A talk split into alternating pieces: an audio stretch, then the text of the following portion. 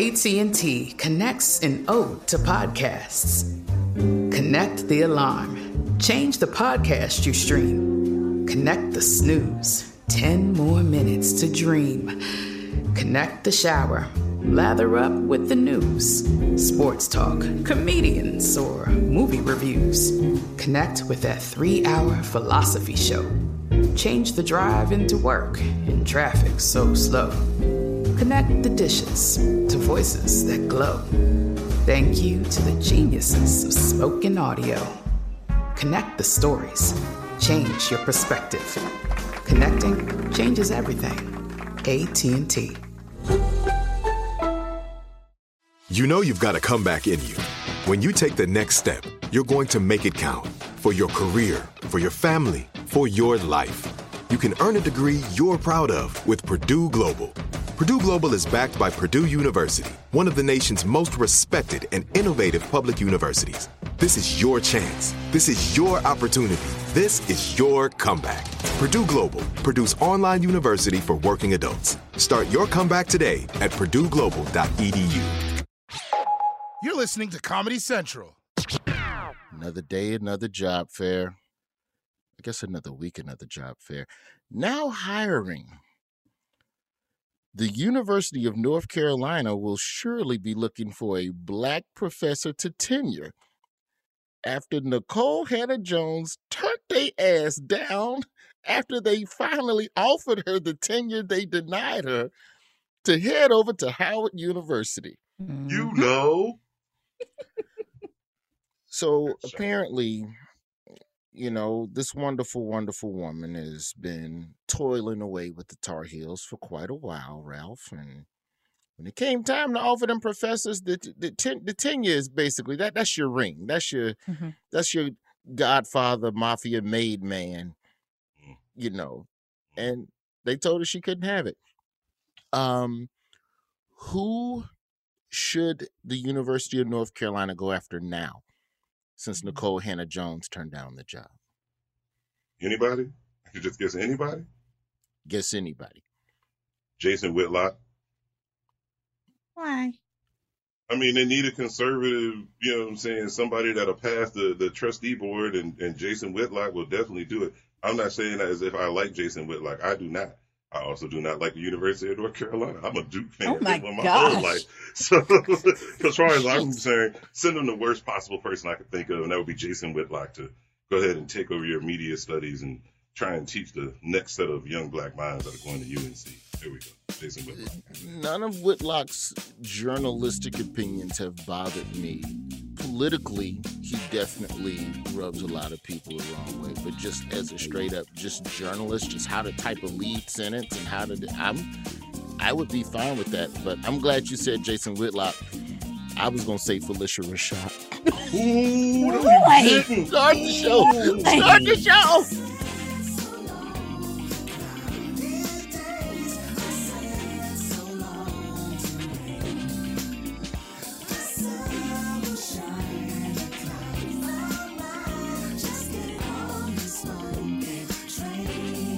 My name is Roy.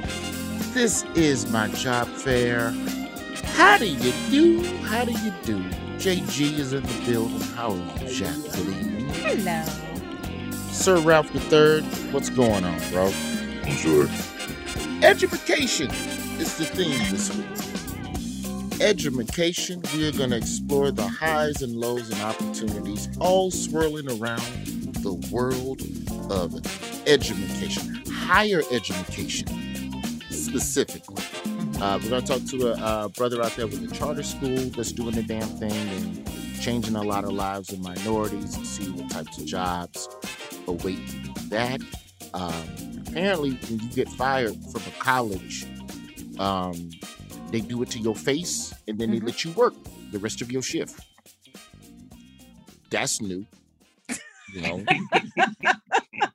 it's new to me, but you know, we'll dig into that, you know, a little bit with uh Worston first. But yeah, man, ed- education is a is an interesting field. This is your wheelhouse, Jacqueline. It is. This is your wheelhouse, the world of higher education and charter schools. Is Puffy's charter school still open in Harlem? Yes, it is. I know. sir. Is it? Does does it? Do they sell Ciroc there?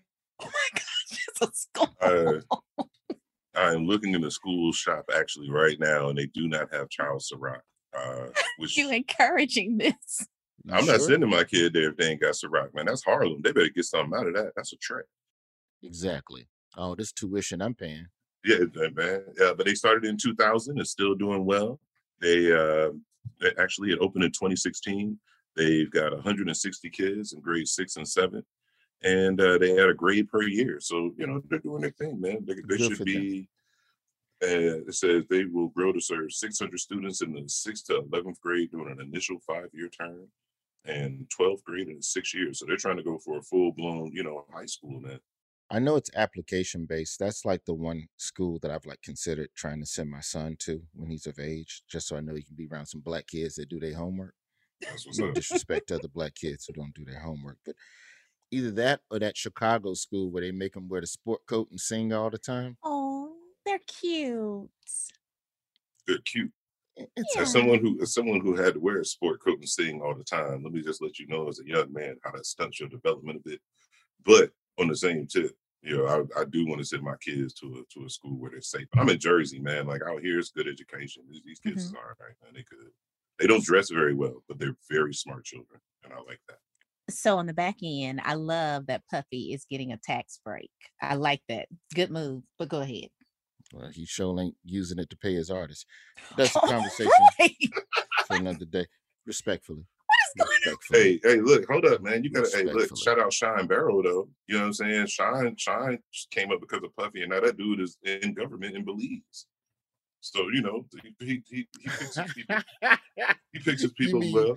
You mean the rapper Shyne, who defended Puff valiantly in a shootout and then was deported from the country as a result of it after a 10 year prison sentence? Political aspiration, Shyne. Yep, Mm-hmm, that one. Don't don't frame his his life like it was some sort of and then Puffy v- sent a letter to the embassy. And that's how no, they kicked me out the fucking country. And then I had to go and become a rabbi so that people would trust me internationally. Yep. Yeah. know any of this. This is interesting. I'm just saying, man. You know, Puffy Puffy surrounds himself with brilliance, man. He knew that that dude had a political future the way that he took that L for Puffy. He knew it. You know what I'm saying? He knew. He knew that dude had political aspirations. He could hold it down. So, with regards to education, um, I want I want to explore a little bit. But first, we need to talk about Phylicia Rashad and the big hubbub with her and Howard University a couple weeks ago. You know, we Mhm. don't really follow stories as they unfold. I just kind of wait patiently to see it because it's a podcast. We're not gonna. I'm not gonna talk about Cosby just because he's out. Mhm. How does it relate to employment? If it don't, it ain't got nothing. You can't tie it to employment. So don't be DMing me. What you gonna think about Co- motherfucker? Nothing until it's got something to do. Now, I will say with Cosby, there is something. There is a storm off the coast that stand-up comedians are gonna have to deal with What? With regards to Cosby. It- well, because he's he's getting ready to go on tour again, Jacqueline. I don't know if you noticed or not. Why are you looking like that? He has fans. I, I He know has he has fans. fans, but when Okay, you those see fans him, have money. I, I those fans have money. that. He is still when you see him, people have to guide him to where he needs to go oh, because Oh, not no he's more. That shit was for the trial. That nigga good now. Oh, He definitely can see. He look. He was willing to. looking I don't know if you saw him when he did the statement when he came out. And he was just out there at the press conference. He didn't talk at the press conference, but that motherfucker, he, he wasn't wobbling. oh, okay. Mm-mm. Not even a little bit.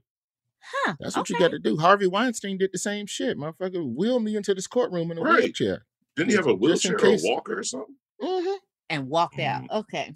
Mm-hmm. Oh no, he Weinstein, he guilty as fuck. He- Yeah, he's but the the thing that's happening with Cosby is it, it basically boils down to this. Mhm.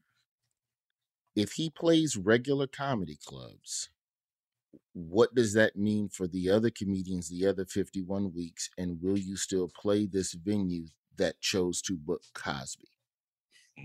Mm. And that's the storm that's starting to brew off the coast. Now, I know that this doesn't affect me any because by the time Cosby goes out, my hour special imperfect messenger on Comedy Central in October.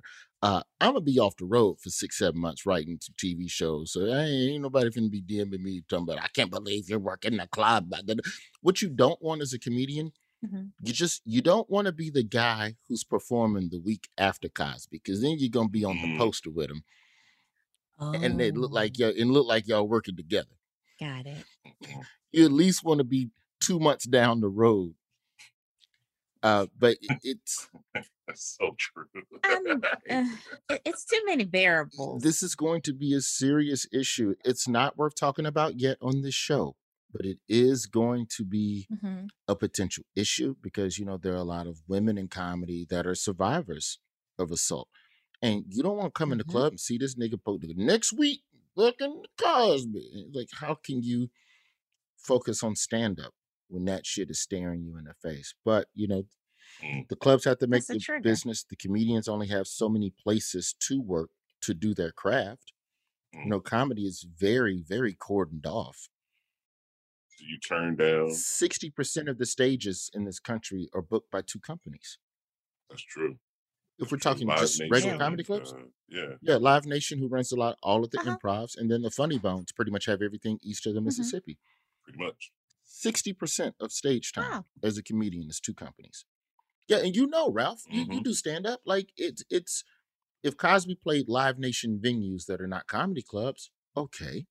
Can't do nothing about that. But the improvs are Live Nation venues, and they're associated with Live Nation. So Mhm. do you also not play the Chuckle Hut? And the- I'll be in Raleigh, North Carolina, August 13th and 14th, and I'm not calling y'all a Chuckle Hut. I'm just saying that y'all also not the San Francisco amphitheater. You're not the Fillmore. I think you would both agree Mm. with that. See you in Raleigh in August. So it, it's it's gonna be That was interesting. perfect message. That's crazy. That was crazy. that was crazy. That was crazy. Man, But look, what- y- yo, look, and I, and I know we ain't trying to go deep, but then you bring up another thing. Number one, if you are a young comic and you are pegged to open for, Mm. for Cosby, do you turn that down? I think yeah, do you, you, gotta turn that, that, down? Because that's a that's a career changer for real. Like to, You to gotta miss that 300. I'm just saying, do you miss out on the a money? career If you changer. get- how? You ain't you- putting that cause, shit on your resume. You a broke, you a broke comedian, broke comedians, man. I'm telling you, they'll take they'll take any gig, bro. I done seen them. I was one. I know what it is. Oh, that's true. Do you turn down the pudding pot sponsorship? Do you? I Do I you? think a Uh, I think most young comedians would do it. But Absolutely I don't would. think I don't think you need to from a this will help your career. I agree. Mm, mhm. I if agree. anything, it's probably a detriment. You open for Cosby in 21. Man, you you was trying to get there. Did he put a gun to your head? He don't need an opener anyway. The motherfucker do two hours, so he's he Literally. has the time. Um, but the reason why I bring up Cosby and to tie it back to education, Education. Phylicia Rashad defended her former television co-star very Mhm. vehemently on the day of his release and caught a lot of backlash from black people and black women. And um, they said, um, "You better shut your goddamn mouth, Phylicia." And, and this wonderful woman who is tenured, um, she is the dean Mhm. of the drama department at Howard University. Um, had to come back and issue a follow up statement that day, and then a longer apology a day later, basically spelling out, look, I'm here to educate myself. I stand with students. I stand with survivors, blah, blah, blah, blah, blah. A lot of people calling it double speak. Um, some people were calling for her resignation. And then some people were calling for Howard to fire her. Now, Jacqueline, I pass the ball to you on this one because you work, as I Mhm. call it in higher education, you work in the big building where all these decisions are made. Yes. That's where you, that's where you be. You be in the building with all the deans and the, that one building in the college campus that has no classrooms. and the floor is clean. is the only room with a clean floor. Knowing the amount of money that having Phylicia Rashad's association with the university brings in, because people gonna donate off the strength of her. And she's alum. Absolutely. Could you fire her third Me, me. for what she said? Could, could I fire her? Bruh, um, in terms of full disclosure, as they like to say in the biz, I had the honor of studying under her while I was at, in college, and and I spent most of the semester hitting on her. So no, Oh my goodness gracious. What? Jesus Christ. This boy then took a left if I gotta be biased and honest, man, I can't fire Phylicia Rashad, bro. I'm defending the girl, Tried man. to take That- Phylicia Rashad to the Bode Hotel. man, shoot, Miss Huxtable look at me in my eyes every day in class. Mm-hmm. Just take her on You up can't there. take her to the Bode Hotel. She's a I'm legend. just saying, man. The boat, the boat got sweets too, bruh. right next to Nissan Mm. Stadium. JG, you're someone that doesn't think with your penis. Correct. Correct. Did mm. the university make the right call in this instance with regards to allowing Ms. Rashad to continue to work? yeah, JG. The simple answer is yes. They got in her ear and reminded her that this is an institution with donors. This is an institution with donors that are connected to survivors. And we need to ensure that we understand, appreciate, and share their stories and also still get their checks. So that's how this works. So, welcome to the world of academia. Now, now, not only do I agree with you, not only do I agree with you, but if I have to be serious for a second, let me point out a couple quick things. Number one, Phylicia Mhm. Rashad had consistently been saying Bill had been screwed in this trial. She said that before she got hired. Number two, they just hired her this year. They just hired her. Mhm. So she hasn't even had a full class of students. She didn't really even have her first first day yet. COVID, Um, yeah. Number number three, this is Howard University.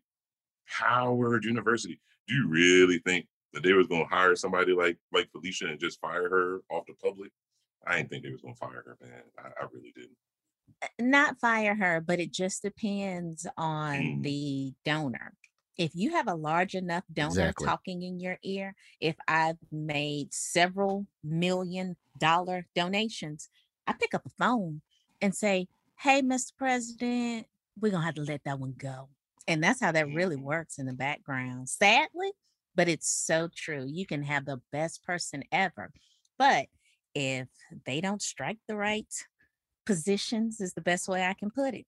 They can be gone no matter how much additional money they can bring in. It's about the money in the pocket right well, now. that conversation was quick because Phylicia Rashad apologized. She posted that morning at like say 10 in the morning. She apologized at 4:30, and by 10:30, Howard mm-hmm. University had a statement: "quote Survivors of sexual assault will always be our priority." While Dean Rashad has acknowledged in her follow-up tweet that victims Mhm. supposed to be heard and believe her initial tweet lacks sensitivity towards the survivors of sexual. Please, Lord Jesus, make sure we get this money. Don't um, take that money from us. We need that money, and we have full confidence that our faculty and school leadership will live up to this sacred commitment. That was a quick text message. You can't do that.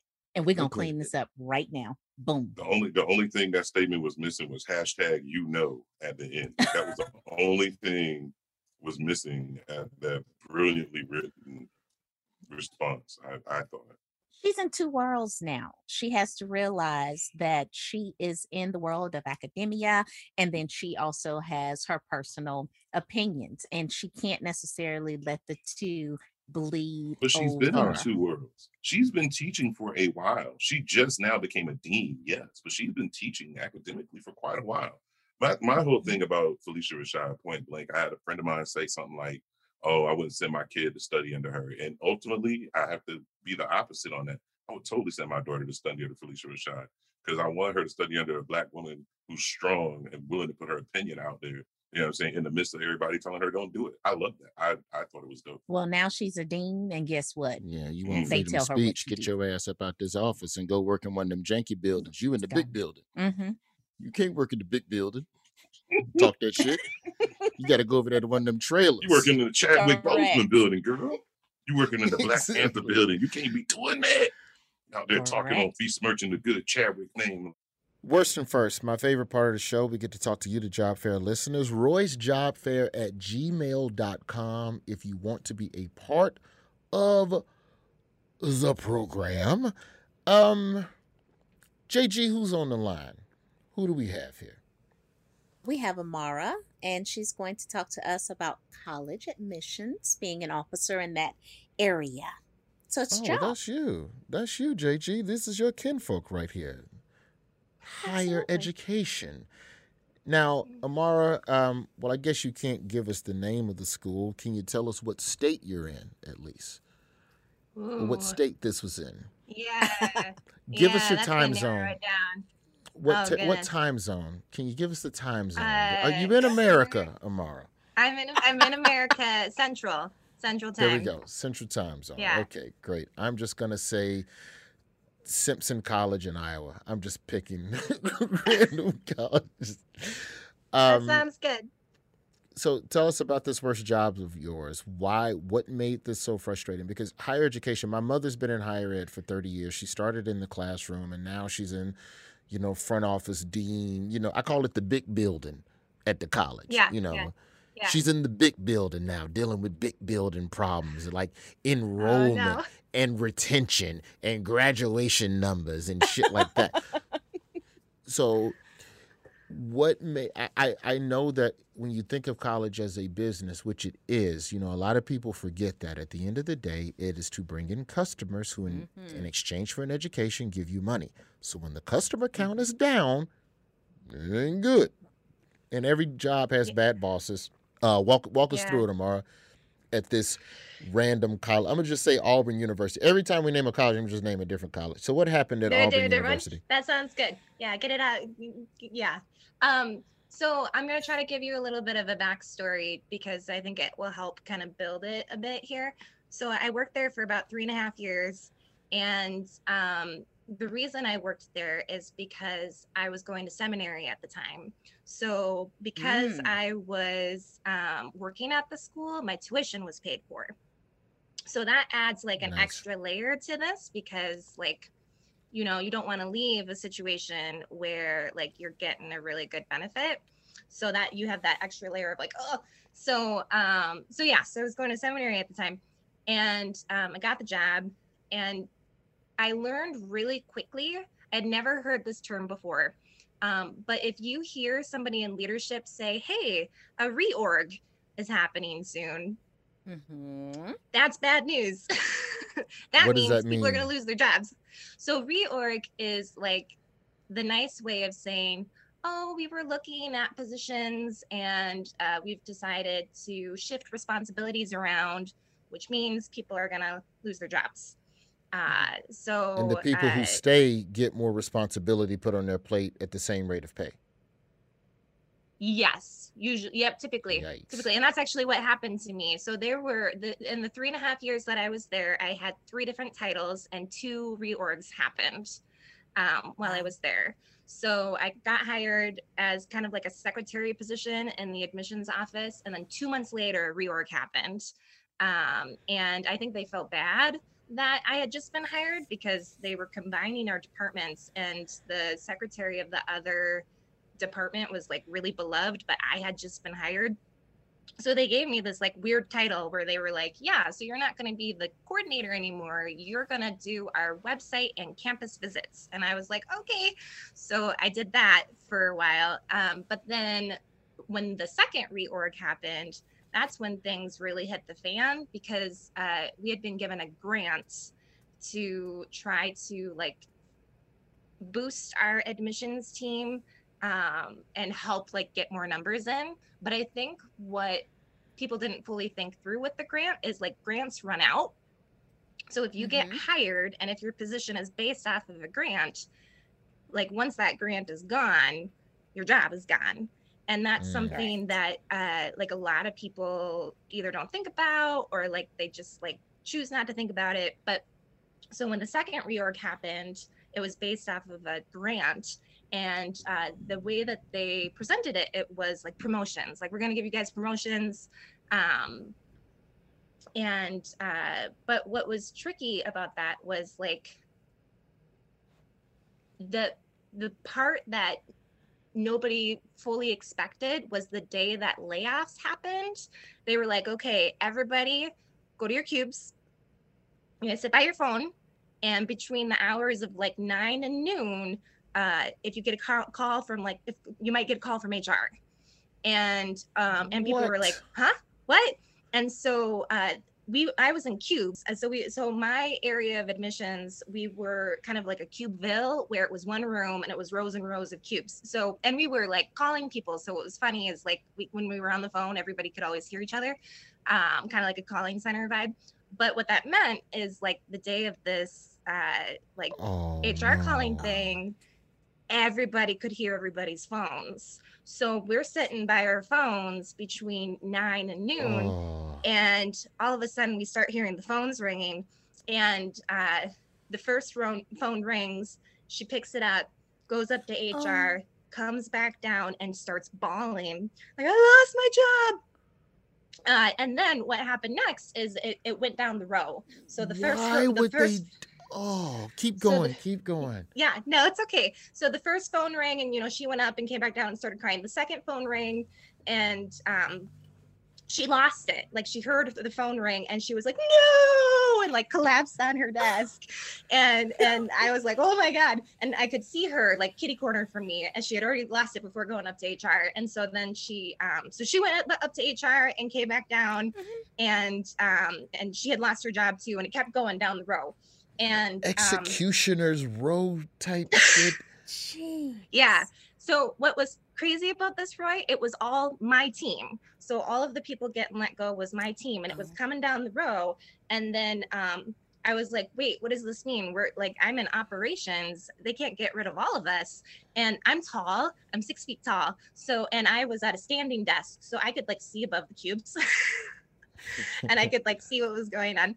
Uh, and I make eye contact with my boss, who is all the way across in you know the corner offices. They actually get offices, and we're in the cubes, so I can see. I can like make eye contact with my boss, and he just kind of looks at me as the phones keep on ringing.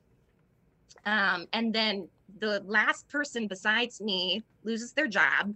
Uh, and then uh, my boss finally he look give, looks at me fully and then walks over, makes the walk so walk over and like gets me, brings me to his office and says, "Hey, Amara, just want to let you know you didn't lose your job. Like you still have your job."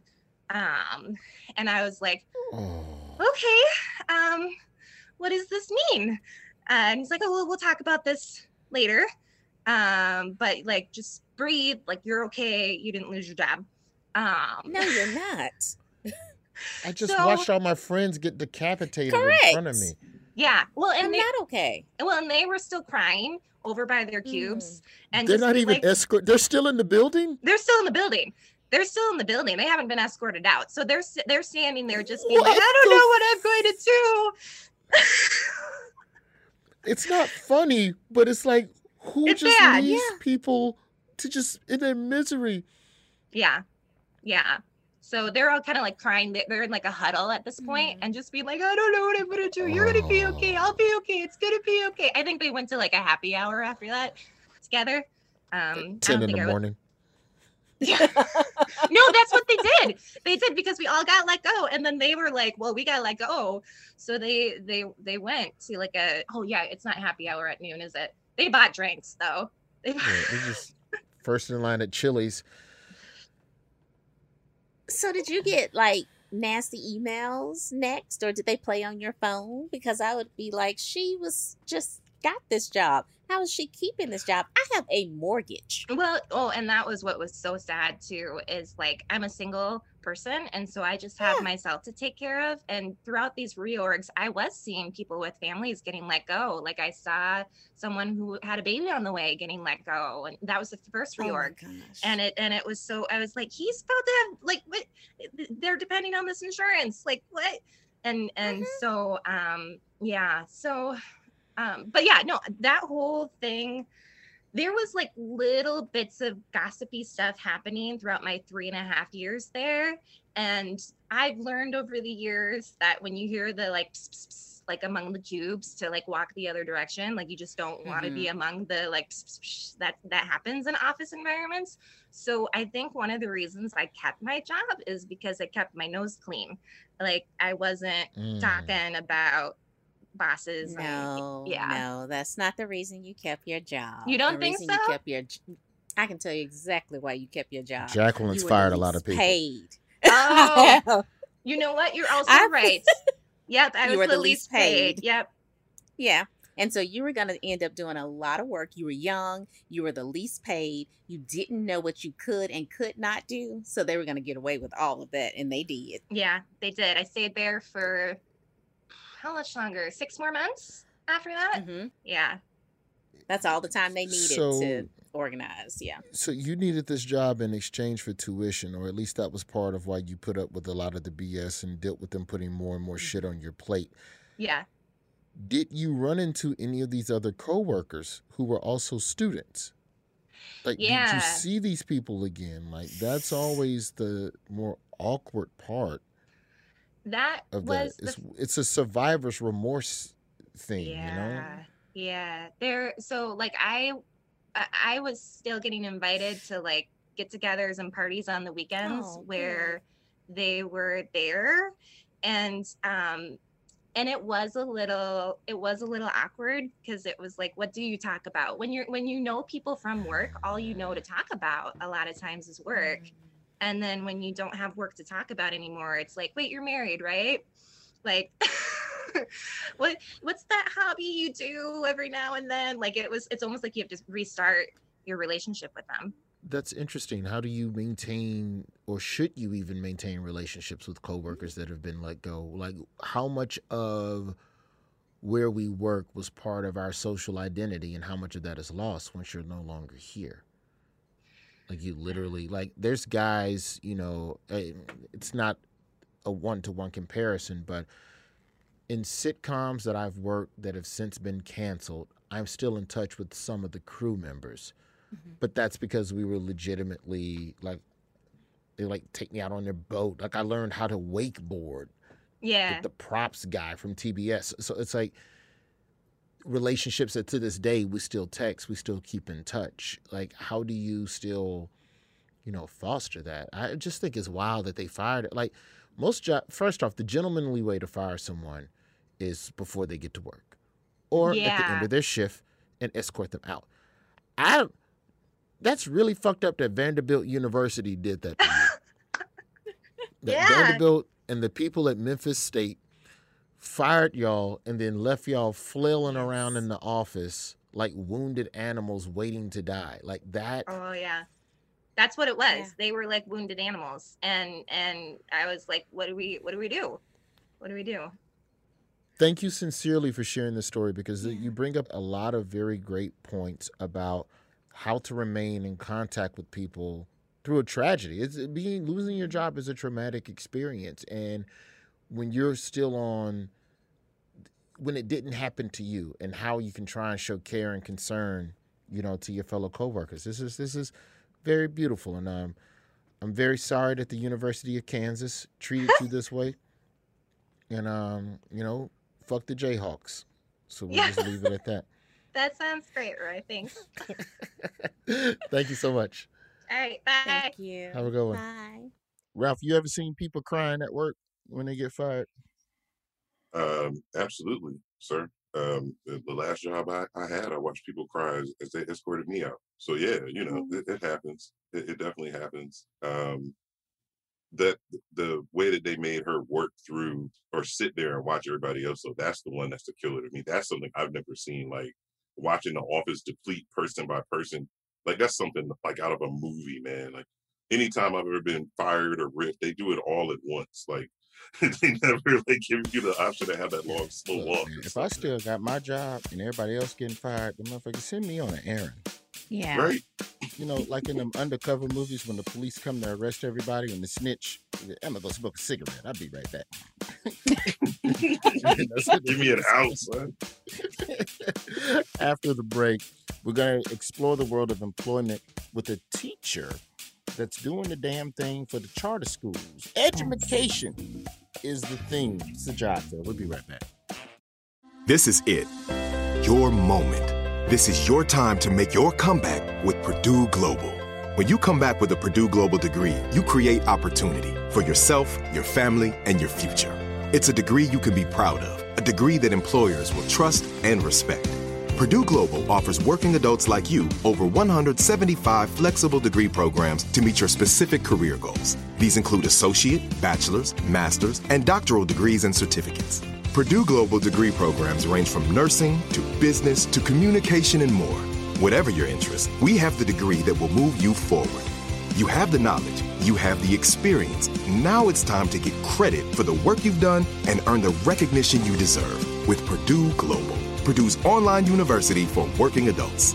You know you're worth it. We do too. So don't wait another second to get the degree that will take your career to the next level. Start your comeback today at purdueglobal.edu. The wait is over. The Chi is back on Paramount Plus, and the stakes have never been higher. Everything changes on the South Side when a new threat comes to power in the Showtime original series from Emmy winner Lena Waithe. Battle lines will be drawn, alliances will shift, and danger lies around every corner, leaving everyone to wonder who they can trust. Visit ParamountPlus.com slash The Chi to get a 50% discount off the Paramount Plus with Showtime annual plan. Offer ends July 14th. Subscription auto-renews. Restrictions apply. Snagajob is where America goes to hire, with the deepest talent pool in hourly hiring. With access to over 6 million active hourly workers, Snagajob is the all-in-one solution for hiring high-quality employees who can cover all your needs on demand, temp to hire, part time or full time. You name the position warehouse worker, retail associate, grocery store clerk, fitness trainer, baker, stylist, bellhop, podcast producer. Yeah, Snagajob's got a worker for that. With our easy to use platform, you're able to seamlessly post and fill available positions quickly with a dedicated customer support team to provide all the help you need along the way. Kind of nice knowing you have a talent pool like that in your own backyard, right? Snagajob is the partner you need to keep your business running smoothly. So visit snagajob.com or text snag to 242424 to talk to an expert. Snagajob.com, where America goes to hire. Right here, right now. Find your beautiful new floor at Rite Rug Flooring. Choose from thousands of in stock styles, ready for next day installation, and all backed by the right price guarantee. Visit riterug.com. That's R I T E R U G.com today to schedule a free in home estimate or to find a location near you.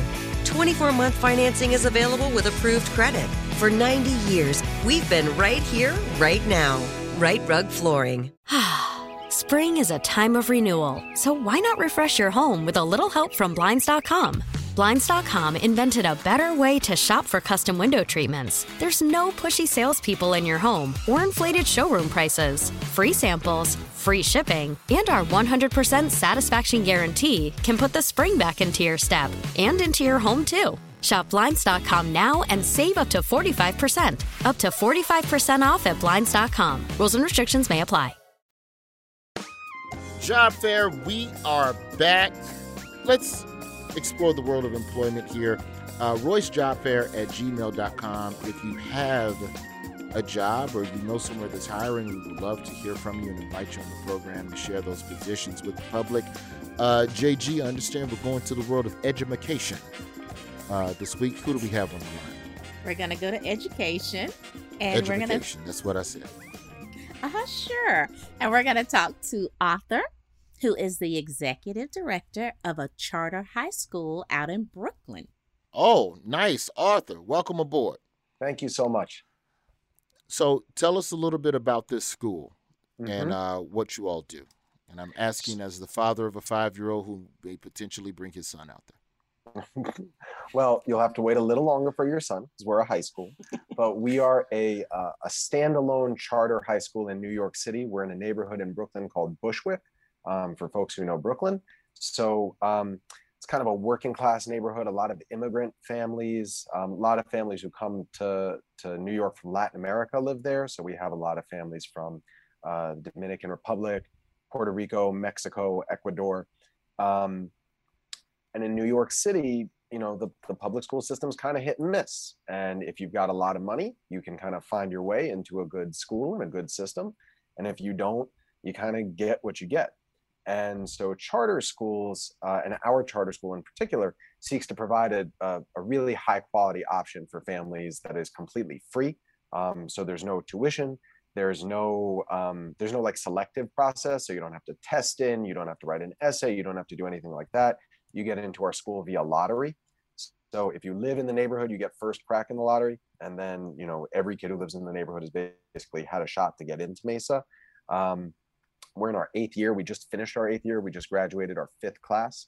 Um, we got about 500. ki- Thank you very much. We have about 500 kids in grades nine through 12. And every year we've graduated over 90% of our students in four years. And we're in a neighborhood where the graduation rate is about 70%. That's dope. So yeah, we're really proud of that. Um, and we're really proud of our kids. Our, our our kids are just amazing, you know, and our staff is amazing. Our faculty is really the kind of the group that does it. Um, so we've got we've got this little magic going, and we're we're trying to keep it going. Look at you. So then tell me about the positions that you all are hiring for Mhm. then because this Yeah. sounds like if if I'm going to be honest, why why are you all even hiring? Like this seems like something where people should you should have to kick me and drag Right. It me sounds out like the most magical job. experience ever to be real. Great kids Yeah. and just wow.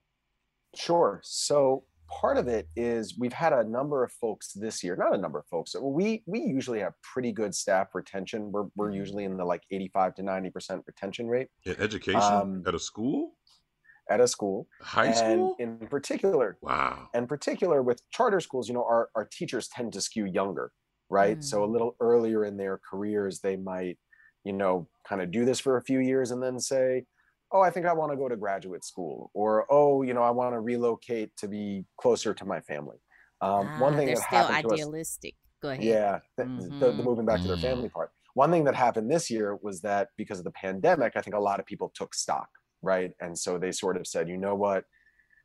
I've been putting off going to get a PhD for three or four years. I want to go do that. I want to go to law school. I want to, you know, I, I was separated from my family in the Midwest for five years, you know, and then I couldn't even go visit them during the pandemic. It's made me feel like I really Pivot need started happening. Yeah, So you so guys so a lot that. of these Mhm. so casualties of the pivot. So in this interview process, like what's that like as because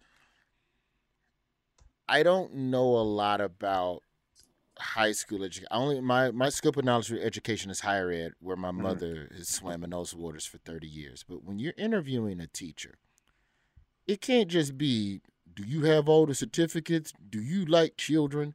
Like Mhm. there has to be some level of personality analysis. Like when you're doing these interviews, presumably now, like over Zoom or whatever, what are you fi- what are you finding in some of the people that you all listen? Like, what's a bad job interview for a teacher look like? Like I know what that looks like for like fast Mhm. food and retail. Like, all right, you're a little shifty. I don't Mhm. think I'm gonna hire you. But like, what are the things that can tell you, all right, I don't know if you'll be right for us, even though you Mhm. you look great on paper. What, what's a bad job interview for a teacher?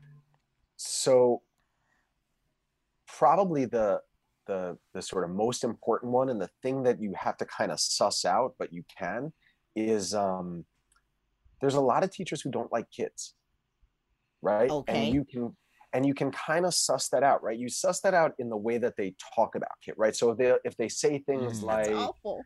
if they say things like These little bastards. Can't Anyway, stand these little niggling I'm children.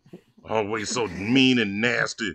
They just need a good pounding in the classroom. I'm sorry. How can you not like kids and be a teacher? That makes no sense. sometimes people will say things like well you know these were the kids who didn't want to learn and these were the kids who didn't who did want to learn Oh, right wow, and and yeah and like you're talking about children Yeah. right so Yeah. so mm. everybody wants to learn right like you're 14 years old you're 15 years old every kid wants to do well they want to succeed they want like they want that you know positive reinforcement. They want to raise their hand and get the answer right and have the teacher say you did a good job right? Like Mhm. every single child wants to learn. Or or they'll say you know the parents who didn't care. And it's like no no no. Every parent cares about their child right? I've never met a parent who doesn't care about their child. Those are lazy teachers. well so we don't hire them.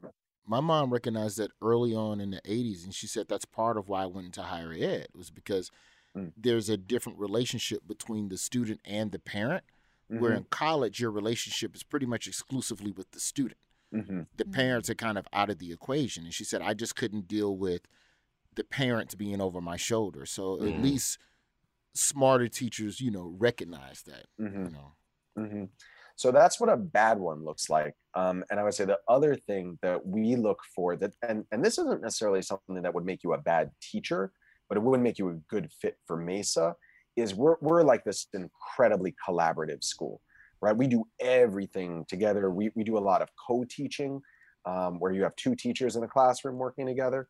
And you know you can't just throw two people in a classroom together and assume that it'll work right it's it's it's kind of like an arranged marriage you have to be into it so what we'll do is we'll do a lot to sort of try to see like is this a person who's going to play nicely with others? Is this a person who's going to take feedback? Is this a person who's going to be open to other people's ideas?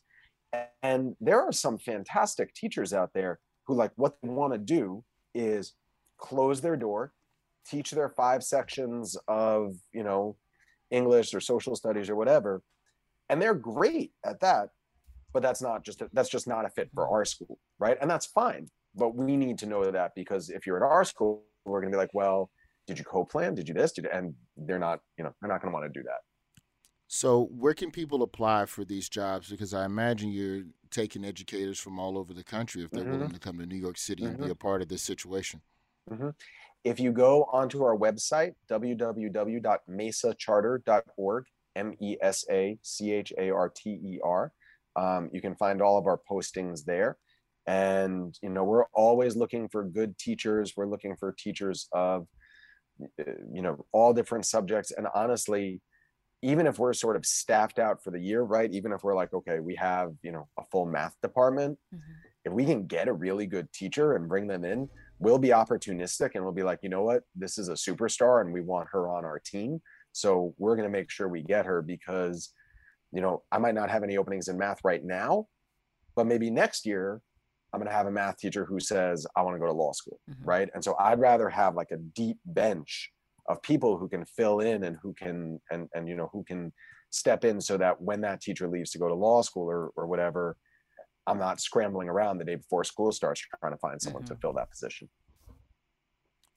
Well, thank you so much for calling in, brother. We appreciate you. Yeah. And uh, when my son is of age, I'm gonna make the move out there to Brooklyn and see if I can get in that lottery to get you, into that situation over there. You shoot us an email, and we'll definitely hook you up. Keep up the good work. Okay, you heard that. I, I, you heard that, JG. Yep.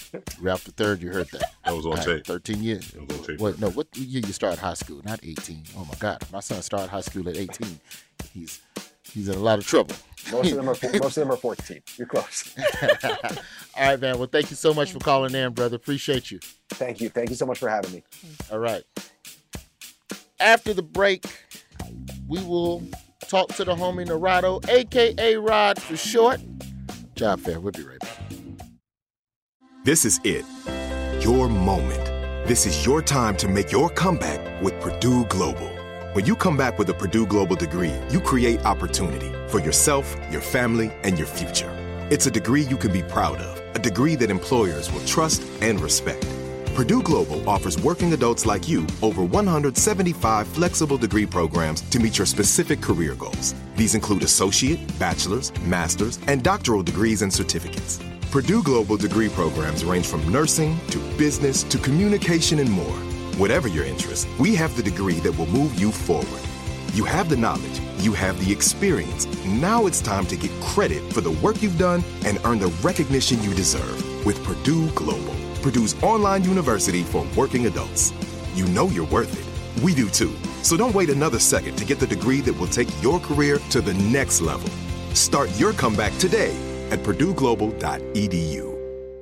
The wait is over. The Chi is back on Paramount Plus, and the stakes have never been higher. Everything changes on the South Side when a new threat comes to power in the Showtime original series from Emmy winner Lena Waithe. Battle lines will be drawn, alliances will shift, and danger lies around every corner, leaving everyone to wonder who they can trust. Visit ParamountPlus.com slash The Chi to get a 50% discount off the Paramount Plus with Showtime annual plan. Offer ends July 14th. Subscription auto-renews. Restrictions apply.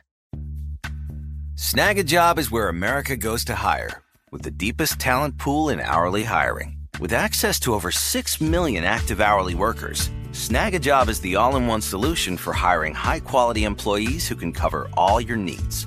On demand, temp to hire, part-time or full-time. You name the position Warehouse worker, retail associate, grocery store clerk, fitness trainer, baker, stylist, bellhop, podcast producer? Yeah, Snagajob's got a worker for that.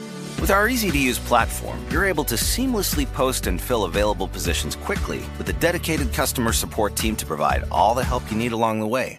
Kind of nice knowing you have a talent pool like that in your own backyard, right? Snagajob is the partner you need to keep your business running smoothly. So visit snagajob.com or text snag to 242424 to talk to an expert. Snagajob.com, where America goes to hire. Right here, right now. Find your beautiful new floor at Rite Rug Flooring. Choose from thousands of in stock styles, ready for next day installation, and all backed by the right price guarantee. Visit riterug.com. That's R I T E R U G.com today to schedule a free in home estimate or to find a location near you. 24 month financing is available with approved credit. For 90 years, we've been right here, right now. Rite Rug Flooring. Whether you're a savvy spender maximizing your savings with cashback rewards, a thrifty rate watcher seeking the lowest interest, or a travel enthusiast looking for extraordinary perks, Kemba Financial Credit Union has a visa to complement your lifestyle and unique needs. Apply today at Kemba.org to unlock a limited time 2% cash back on purchases and pay 0% interest on balance transfers for an entire year with a new visa from Kemba. You deserve a card that works for you. Restrictions apply. Offer ends June 30th, 2024. Job fair, we are back. Like we always do about this time on the show, Ralph, it's time for us to sit back with the partner, Narado, and break the ice to give you little topics of chit chat to bring up with your coworkers of an opposite race to keep down on the awkwardness that is the returning workplace that we are headed back to in these now precedented times. They're no longer unprecedented. These are precedented times. Rod, good evening to you, and what are you sipping on? What's going down, man? Uh, I got a little uh, Mich Ultra going on right now. I see you back on your moonshine. It's not. You said Mich Ultra. You trying to stay in shape, Rod, for the summer? Is that what you're doing? Yeah, I'm trying to get my bikini bod. Yeah, I ain't mad at you, man. I'm trying to get my bikini bod. You know, what I'm taking my, waist trainer on and everything. I ain't mad. A couple of Michelob Ultras, or, you know what I'm saying? A good Naren or two. You be ready for the beaches, bro. Yeah, I'm talking about. I got to get in the. I got to lose enough weight that it's safe for me to go to the Dominican Republic and get that Brazilian butt lift. You know what I'm talking about? I ain't mad, man. no, Rod, I don't know what You you're got to wear talking bikini briefs when you go to the beach, bro. I know what you're saying. I hear you. I hear you. I don't know what you're talking about. JG, we should do a segment with Rod on how to tastefully flirt with your coworkers and not get fired. Is there a way? Tastefully. Yeah, is there a way to how do you how do you without crossing HR lines broadcast that you're you know available and single and you know is there a way? Tastefully. I don't think Rod is going to be tasteful about that. I think he's just going to tell you to do exactly what you feel. Then you're going to be unemployed. Well, that goes against everything I stand for. Actually, I don't believe in in in, in doing things with coworkers. You gotta you gotta keep that shit separate. You don't shit where you eat, man. There was a woman who flirted with me at my last actual job. She flirted with me for about five years, and we had sex on the last day of her two weeks notice after she clocked out. I I do not mess with coworkers. I do not do that. I admire your timing, bro. him. At least you were patient enough to wait for Oh, her to turn in the card, man. That's what's up. That's all right. literally her last day after she clocked out, we went to my house and got down. I do not mess with people I work with like that. No, ma'am. Mm. Have I? I No shit what you eat. I dated one coworker. It wasn't bad. Were you working in um the the it's only okay if you work in like the food service if you work in the service industry, Yeah, that's the only time it's okay. It was go to Exactly. You know, you know, Exactly. you know, Rod. Uh, I'm just gonna say that I worked at a place that kept a list in the elevators of everyone who's ever met and married at that organization, and Wow. they fully encouraged, they fully encouraged people to date. Um, and I, at the time, took full advantage of that and dated very heavily within said organization. Um, but I also know now that the the back swing to that is even though they encourage you to date, when it comes times for you to get promotions and stuff, if you're a hoe, they call you out for being a hoe, even though they encourage you to date within the building. You know what I'm saying? It's like you know you do good at your job, but you know you're a hoe, right? You know you're a hoe. Like, you didn't talk to five different women on seven floors. You a hoe. You, I don't know if we can put What you. in the inter-office orgy was going on at this spot? Hey man, hey man, you know you work intense hours, and when you work intense hours, people go from being cute to fine in a real quick amount of time. Man, you working overnight, and you see the same girl. When you first see her, she looked dumpy, but after you didn't work overnight for six months, six months, she'd be like, "I mean, she ain't that bad, man. Like y'all need to stop being so hard on her. She work hard." Are you a coal miner or some shit? Oh no, I was working in radio, bro. Working in radio. That's all it goes down to. You know, that's radio. Yeah, you know, in radio, all the dimes are in sales because you want the best looking women out there getting the money. Sales or Which is legal. terrible to say. Yeah, like that's just if you want to talk about segregation based on appearance, radio's very bad about that. the logistics area. That's where all the other fine women were because they had to talk to people outside the building. No, I dated I dated a coworker at Golden Corral in my Golden Corral days, and that it ended up okay. I mean, it wasn't the worst breakup. In, like, it wasn't awkward at work. Like, I didn't get my hours cut. Oh, you were da- actually dating. I thought I was just talking about sex. In the service industry, you can do that because it's, you know, that's a, Transient. that's a freaky profession. Yeah. Like, if you if you work in a restaurant or bar or like a hotel or something like that, like, yeah, every, everybody's fucking each other anyway. Because it's just such a weird place to be in the first place. JG, did I ever tell you about the time I misread my coworker's signals and I thought she wanted um No. I thought she wanted to fuck and I showed up to her house and it was ambush Wait, Bible you study. showed up to her Ooh. house? I was invited. Oh, okay. Some stalker shit. And I showed up and it was like a house full of people and they was all doing Bible study. And I was at Bi- she was one of them super Christians. And she goes, Do you want to come over um, Friday night and do board games? And I was like, Yeah. And then like the whole week, she's like, I can't wait to see you. It's gonna and, and, and like she just kept telling me how excited she was, and I'm like, You've asked me to the crib. Mm-hmm.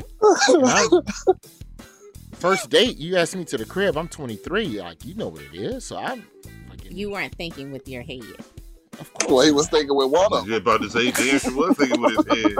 He was Dan sure for a whole week. He was thinking with that damn head for real. and Yeah, I showed up games. to her mm. house, and she doesn't know this to this day. I showed up to her house, and it was a house full of people, and I was standing there with a pocket full of condoms.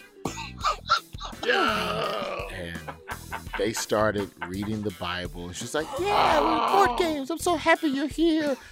And then that lasted for about an hour. Uh-huh. And then, like the board games lasted for an hour, and then they all broke out their Bibles to read to do Bible study together or whatever. And I remember saying, "Yeah, my Bible's in the car. I'll be right back." You didn't come back. Gone. Oh my Ah, god. you played with the Bible in the car, though. You invented those things. Oh my gosh. Gone. You- she got Holy Ghost. Right? Yes. Holy Ghost, it's like, yes. We bring Rod on to give you topics to break the ice. Wow. I pass it over to you, Rod. Yeah, I had to. I- I saw it work the next day. Like, yeah, the phone call, emergency came up. I, like, I came over thinking it was time to get down, and then it was like, yeah, Jesus. And I was like, I'm not against Jesus, but it's Friday night. Y'all might have fucked after Bible study. You should have just held out. I'm with Ryan. You'd have held out. You might have got some drama. you know what I'm saying? You're already there, bro. Right. You know, you know them super Christian girls be you gotta go you gotta do the church thing first, but after everybody leave after that, you know what I'm saying? It's on. Church girls would appreciate it a pocket right full of thing. condoms. Normally, Amen to that. you know, Keeping it safe. I'm just you saying, know? you were thinking about me, girl, and my future. Yeah. He had a whole pocket full of condoms.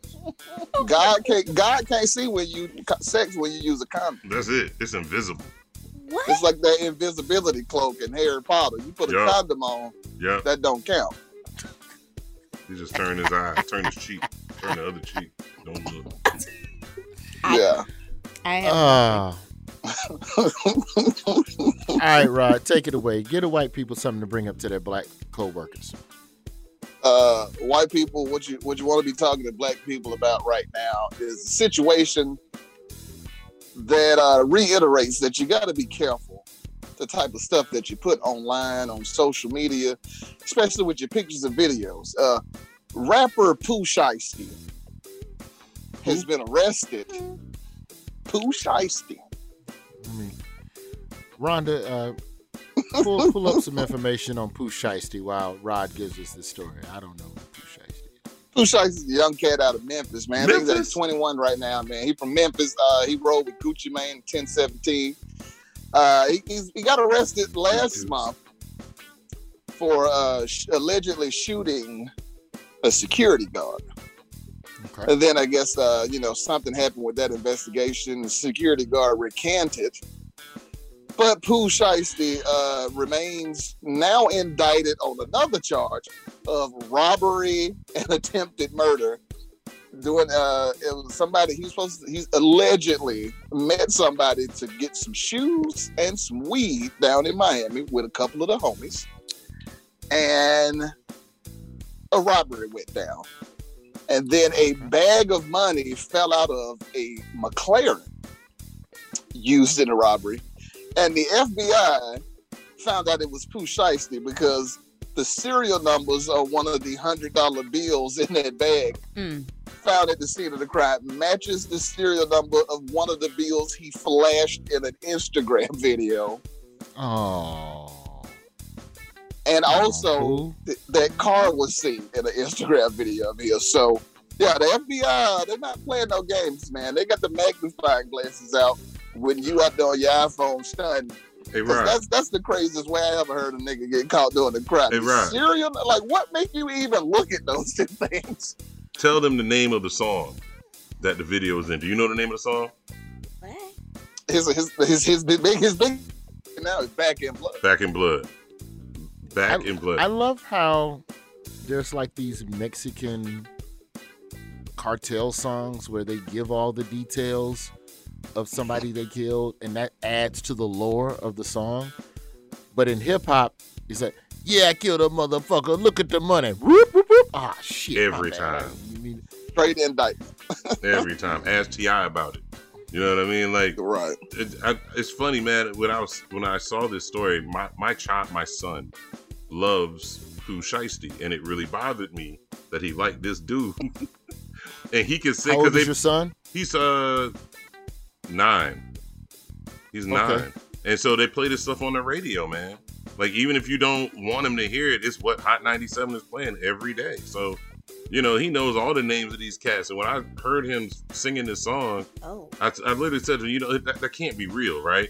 He was like, Pooh Shiesty said it was real and it's real. And I was like, okay. All right. Okay. Sound like you need to take your son to see Clifford the Big Red Dog or some shit. He need to go. Theater. Son, That's right. Yo. Clifford the Big All right. Red Dog, not Clifford T.I. Harris. Okay, we got to get the, get that young man, get that young man together over there. Mm. I'm laughing. I got a five year old. I'm horrified. He already know how to buy his own shit on Amazon. Oh, God. I'm trying to tell you. You can't protect your kids from the world. You just have to prepare them for it. I was about to say That's you really got a all you choice. You, got a choice. You can either let your kid listen to Pooh Shiesty or Spotemgottem. Either way, it sucks. There's no real, there's no real help. Either way, is bad. Like it's just. mm. Mm. All right, Rod. Let's flip the script. uh, black people. This week, what you want to be talking to white people about is dogs. I know, shocking, right? Mm. But there's some good news on the, the latest front with the January 6th insurrection that happened at the Capitol. There is finally going to be some rectification and some things are going to be done and some wrongs are going to be made right. The Capitol Police, who had over 100 officers injured and one officer killed on January 6th, are adding an emotional support dog to the police force, huh? Standing old fucking nation. That's that's the justice we- everybody's been looking for in this situation. Nancy Pelosi, you can counsel that goddamn committee. They got a new dog on the force to handle all the anxiety that these cops are feeling. So, Yeah. our men and women of law enforcement who were undermanned, Mm-hmm. they were they're outmanned, outgunned, as they say in Mhm. all the action movies. And since that time, have not been given any real explanation of how communication. With, they asked for help. They talked to the chief, the Mhm. Capitol Police. Hey, motherfucker, these motherfuckers coming tomorrow. Y'all need to send motherfuckers with them things. Mm-hmm. And since that time, the only thing they've given law enforcement, Oh. disrespected dogs, is a dog. Yes. Yes, a To- to- two-year-old black lab named Lila. To pet and hold. Mm-hmm. I don't I don't agree with that. I don't agree with that. But you know, I know it's something better than nothing. This is a situation where something is, is not better than nothing. just don't do just don't do shit for me. If your response to some shit like that is, would you like a dog? like, get, get the fuck out of here. Not even a rescue, just a dog. Just here, this, I just found it. Not even a guard dog or a Right. fucking attack dog. I'm gonna find you the smallest dog I can feel get, sad. the smallest I can find. Take this miniature German Schnauzer and feel good about yourself. Oh my god. like basically what they said is if this ever happens again and you're like, we're getting overrun, I'm scared, I don't know what to do. It's like, would you like to hug this dog?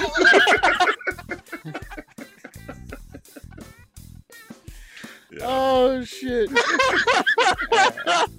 Sit back up. Like we got nothing but hugs, my man. We got hugs. Here we go. Hug saved the day.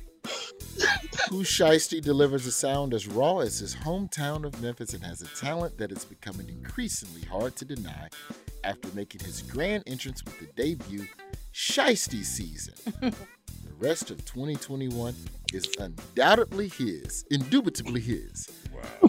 This was definitely written before he was held without bail. Who the hell used the word indubitably to describe a nigga like that? Well. Undoubtedly. the fuck is that from? They, they, they, they're reviewing Pooh Shiesty and goddamn Better Homes and Gardens out this motherfucker. You know damn well Pooh Shiesty hear that shit get offended as hell. Be like, what you say about me? For real? I'm just. I'm in a I'm what? in a duplicate what? In du- I will shoot you. Money earning pimping hoes and style. I will shoot you. His podcast is Uncle Rod's Story Corner. It is as chaotic as this segment often is. Speaking of which, Rod, I need to come on the podcast. I've got like a ton of stories that have nothing to do with jobs that I refuse to tell here. That I've at some point got it uh, this month. This month we'll figure out we'll figure out a day. Uh, I'm Let's serious. We'll figure out a day to sit down and I know Ralph has a bunch of stories. Yeah, I got, I got, I'm, I'm, Shit. I'm, I got Ralph coming on the show very soon. I can't wait. so oh, yeah, we get you, get you, get you on the story and tell some of your TP Heard stories. Yeah. What you talking about, Willie Tyler and Lester? Son. ventriloquist. TP Hearn's not a ventriloquist. That's a whole separate comedian. I'm in. All right, Rod. He is the man that's always looking to put a little stank on his hang down. At Rod, the number four short. Rod for short online. Rod, thank you, brother. What's up? Scam of the week. Mhm. We don't have a caller this week. Um, I just wanted to discuss in general with you, JG, and third, whether or not y'all think college is a scam. Mm. Like, if we talk about, like, when we talk about investments, right? When you talk about money, anytime people talk about money, they talk about money from a perspective of the ROI, right? The return on the investment. I give you ten dollars. Am I gonna get back twenty? It's from an educational ROI. Okay, so down South Georgia girl found this number for me, and it kind of shook mm-hmm. me. And this is why I'm bringing this up. What percentage of college graduates would you say? This is a study from the New York Federal Reserve Bank. Okay. What percentage of college graduates would you say end up working in the field of their major? Mm. Well, I say only 30%. And that's being generous. That's being very generous. 27%. Really? 27% of people Wow. end up with a job in the shit they went to college for. And I know you pivot and things change and stuff like that. But I think we're approaching a point in our society where it's becoming harder and harder to justify a sometimes fifty to one hundred thousand dollar investment Mhm. when the ROI isn't always there, and the way student loans exploit people, the way you can get approved for a hundred thousand for a piece of paper before you can get approved for a college for a car loan. A house. Mm. Yeah. I mean, I'm 43 and I still have student loans. I owe less on my house than I do on my student loans. Now, I didn't pay them and I don't care about them, but go ahead. Packer don't care. Thug life. So three mm-hmm. reasons they say college is worth it. Graduates earn more than non-graduates. That's true. Most jobs require a college education. That's also true. College graduates are more likely to have health insurance. I didn't know that. Mm. Three reasons it's not worth it. A great job isn't guaranteed. You graduate with student loan debt, and it can take more than four years to graduate. Mm. Took me five. 58% mm. of students need six years. That's crucial. I- that's that's why I feel like to a degree community college isn't a bad option. And I I believe and I can't prove this third, but I believe that four-year institutions have conspired against community colleges to make them seem less than or some sort of like the whole 13th grade narrative Mhm. I agree. I agree. To I, make it seem like it's a it's a sucker's choice or oh you why you community college. It's like no motherfucker, I'm gonna just go learn the one thing I need to learn. The rest of the shit I'll YouTube when I'm 30. it took me uh, being in school. I got a, a good friend of mine now. He's a doctor out in California, uh, math doctor, not a like a blood doctor. But the point is, when he was in school, he did a lot of overseas traveling. Um, he kept running into kids that were in Barcelona, in Greece, in Nigeria. They were all from community colleges. He was from Berkeley, and he was like, "Man, if I'd have known that I could have studied abroad, for example, and did the same thing that the kids from Harvard, Brown, and all these other Yeah. schools is doing, and stayed close to home, I'd have did it." And a lot of times, I, I really think it's how it's how college is sold to us. Mhm. You know, it's sold to us like it's supposed to be an achievement after high school, and you're supposed to go somewhere to challenge yourself and do this, that, and the other. I can't speak for a lot of folks, but most of the kids in my generation, we all went to college and we learned a hell of a lot more about ourselves than we did whatever we majored in. I can tell you that. I'll I'll say that that's the biggest advantage to college is that it's a place to learn how to matriculate into the world. College mm. is like the boarding gate into real life almost, you know, where you get to meet people of different cultures, you learn how to interact. In my case specifically, it's a place to make mistakes that don't Dude, I was just necessarily thinking that. cost you your life. That's right. Mm. That's the only Because time in your life where you can say uh, you fuck something up, and then somebody be like, "Man, why'd you do that?" You be like, "I'm in college." And they're like, "Oh shit, why y'all let a college kid get it?" You know what I'm saying? Like, man, that was the, any time. That's the only time when you can really screw up as an adult, and people let things slide while you're in college. Like, and you, and even if you're in graduate school, you could tell somebody I'm in college, and they'll still let the, the they'll let it ride on some of what they don't really know. So wait a minute, Roy. Where were you going with that though? Because your voice changed and you're about to open up and tell us something. I'm Well, listening. nothing that I've already talked about. You don't mind. Tell us again. no, go listen to whatever episode where I talked about that shit. I, yeah, like everybody was like running amok in college. And when I say running amok, I don't mean like for me, it wasn't getting drunk. It- I wasn't handsome, so I wasn't like having sex with all the co-eds and sneaking in the dorm. My Yeah. ass was still in jeans. Like that was Oh, okay. hustle. I thought you were talking about the throwing up in your car. Oh no, I'm not going to tell that story. That's just a nasty story. Throwing up in your is car. disgusting. I a bunch of my friends got drunk off some gin from some older women who we was trying to have sex with, but they tricked us into going on a liquor run for them, and they took the liquor and sent us home. And all my boys was drunk, and one of them threw up in my car, and that's why I don't drink gin to this day. and when I say older women, we were 20, they were like 24, which may as well be like trying to court a 40 year old woman. Man, yeah. You're we- we'll 20 trying to go out with a 25 year old. It's it's literally their grad students are a whole nother world. I look at it like you sometimes, man, you just got to deal with what you deal with. I was in Atlanta, same exact story almost, except it was malt liquor and the women were 40.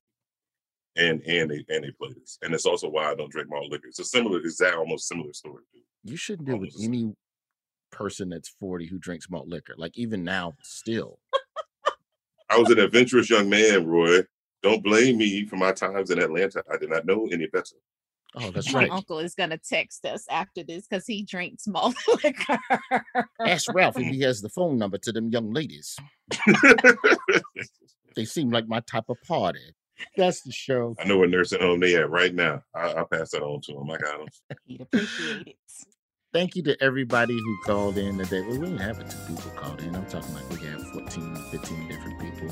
Um, Wait, did you tell us what the scam was? Did I miss it? the, the, the, the, uh, the, the scam, the discussion is whether or not college is a scam. Oh. I'm not telling you the scams I ran. I don't know what the statute of limitations was. I just know that I'm a changed man. I'm saved, sanctified, filled with the Holy Spirit. I'm talking about the scam for the show, not you. That's, I said we didn't have a caller. I said that we're discussing whether or not college is a scam. College is education itself a scam. Oh yes, go ahead. Yeah, see, well, well, I don't know if you can agree because you work in the big building, so we have to. You do That's why I work in can the tell big you the truth. you better not say too much truth. I'm not gonna say a thing. About to say you're gonna, gonna get snitch a, on your ass. about to say you're gonna have to get that tweet from Sacramento State telling us real quick about uh Jacqueline gonna be views apologizing. Jacqueline gonna be know, right? apologizing like Phylicia Rashad. Yes. Just saying. She's I concerned about apologize profusely, and I encourage everyone to consider higher education and don't fuck with community college at all, ever. Four years for life. JG, thank you. Ralph, thank you. We'll see y'all next week. This has been a Comedy Central podcast. Right here, right now. Find your beautiful new floor at Rite Rug Flooring. Choose from thousands of in stock styles, ready for next day installation, and all backed by the right price guarantee. Visit riterug.com. That's R I T E R U G.com today to schedule a free in home estimate or to find a location near you. 24 month financing is available with approved credit. For 90 years, we've been right here, right now. Rite Rug Flooring. Whether you're a savvy spender maximizing your savings with cashback rewards, a thrifty rate watcher seeking the lowest interest, or a travel enthusiast looking for extraordinary perks, Kemba Financial Credit Union has a visa to complement your lifestyle and unique needs. Apply today at Kemba.org to unlock a limited time 2% cash back on purchases and pay 0% interest on balance transfers for an entire year with a new visa from Kemba. You deserve a card that works for you. Restrictions apply. Offer ends June 30th, 2024.